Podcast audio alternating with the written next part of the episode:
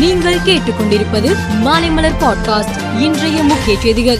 தமிழக அரசு ஊழியர்கள் மற்றும் ஆசிரியர்களுக்கு நான்கு சதவீதம் அகவிலைப்படி உயர்த்தப்பட்டுள்ளது.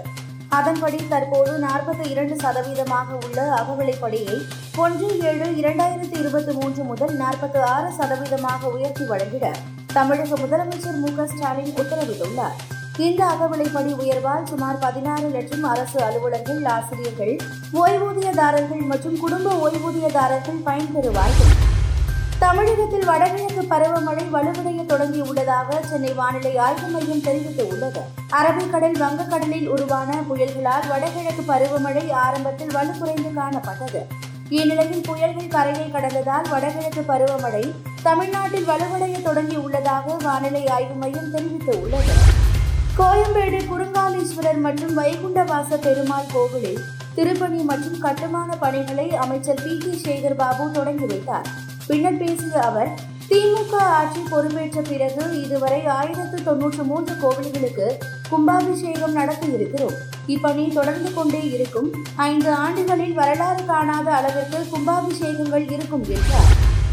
தேசிய கல்வி ஆராய்ச்சி மற்றும் பயிற்சி கவுன்சில் கீழ் இன்று ஆலோசனை கூட்டம் நடைபெற்றது.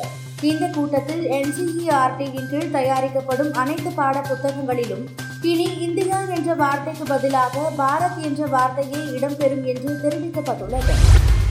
சென்னை கிழக்கு கடற்கரை சாலையில் உள்ள இந்திய கடல்சார் பல்கலைக்கழகத்தின் எட்டாவது பட்டமளிப்பு விழா வரும் இருபத்தி ஏழாம் தேதி நடக்கிறது. இந்த விழாவில் சிறப்பு விருந்தினராக பங்கேற்று மாணவ மாணவிகளுக்கு பட்டங்களை வழங்கி கௌரவிப்பதற்காக ஜனாதிபதி திரௌபதி முர்மு நாளை இரவு ஏழு முப்பது மணிக்கு சென்னை வருகிறார். ஜனாதிபதி வருவதை முன்னிட்டு ஐந்தாயிரம் போலீசார் பாதுகாப்பு பணியில் ஈடுபடுத்தப்பட உள்ளனர். இஸ்ரேல் மற்றும் காசா இடையே நடந்து வரும் போரில் நேற்று ஒரே நாளில் இஸ்ரேல் நடத்திய தாக்குதலில் எழுநூற்று நான்கு பேர் பலியாகியுள்ளனர். இது குறித்து பாலஸ்தீன அதிகாரிகள் கூறும்போது காசா மீதான இஸ்ரேல் தாக்குதலில் கடந்த இருபத்தி நான்கு மணி நேரத்தில் எழுநூற்று நான்கு பேர் உயிரிழந்தனர்.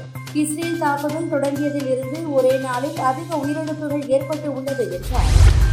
இஸ்ரேல் காசா இடையே நடந்து வரும் போர் தொடர்பாக ஐக்கிய நாடுகள் பாதுகாப்பு கவுன்சிலில் ஐநா பொதுச் செயலாளர் அண்டோனியோ குட்டரஸ் அமாசுக்கு ஆதரவாக கருத்து தெரிவித்தார். இதற்கு எதிர்ப்பு தெரிவித்து பேசிய ஐநாவுக்கான இஸ்ரேல் தூதர் ஹிலாத் இர்டான் ஹமாஸ் தாக்குதலை ஐநா பொதுச் செயலாளர் பொறுத்து கொண்டு நியாயப்படுத்துகிறார். அவர் பதவி விலக வேண்டும் என்றார். உலகக்கோப்பை கிரிக்கெட் போட்டியில் பாபர் அசாம் தலைமையிலான பாகிஸ்தான் அணியின் நிலைமை மோசமாக இருக்கிறது. முதல் இரண்டு ஆட்டத்தில் வெற்றி பெற்ற அந்த அணி தொடர்ச்சியாக மூன்று போட்டிகளில் தோற்றது. இந்நிலையில் இந்த தோல்வியால் கேப்டன் பதவியிலிருந்து பாபர் அசாமை நீக்க வேண்டும் என பாகிஸ்தான் முன்னாள் வீரர்கள் போர்க்கொடி தூக்கியுள்ளனர். மேலும் செய்திகளுக்கு மாலை மலர் பாட்காஸ்டை பாருங்கள்.